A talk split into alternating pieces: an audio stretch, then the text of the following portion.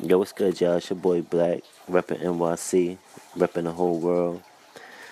Today, I want to touch a touch a uh, a kind of touchy subject. Um, for all you who have been tuned in to my man Kanye West, he has been shaking up the world.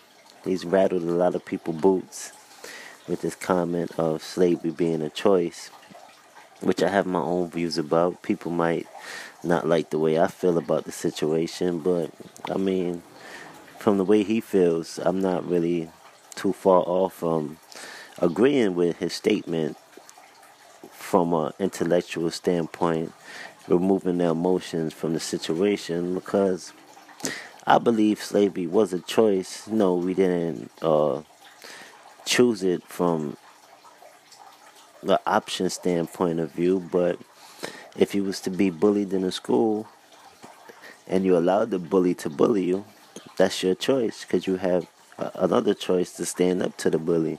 Now you might not win in a battle, you might not win the situation, but at the same time, you still have the right to choose which path you want to go down in that decision making standpoint. So that's just my view on the whole subject. And a lot of people, you know, they think differently. A lot of people are very emotional about the situation.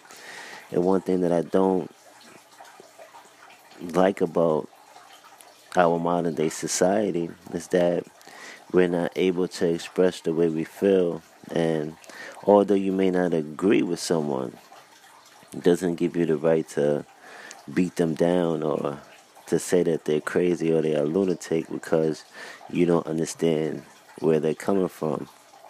People's perceptions are what they are. You have the right to perceive things in a manner that you see it. So that's all I really want to say about that. I'm gonna put this out there. I definitely want to get other people on the line. Um, but for right now, I'm just doing a little solo thing, trying to figure out, you know, how I could add people onto this conversation. But definitely, I feel I feel slavery was a choice, man. Anybody that disagree, you know I mean, send me a message, hit me up. I want to hear your hear your views.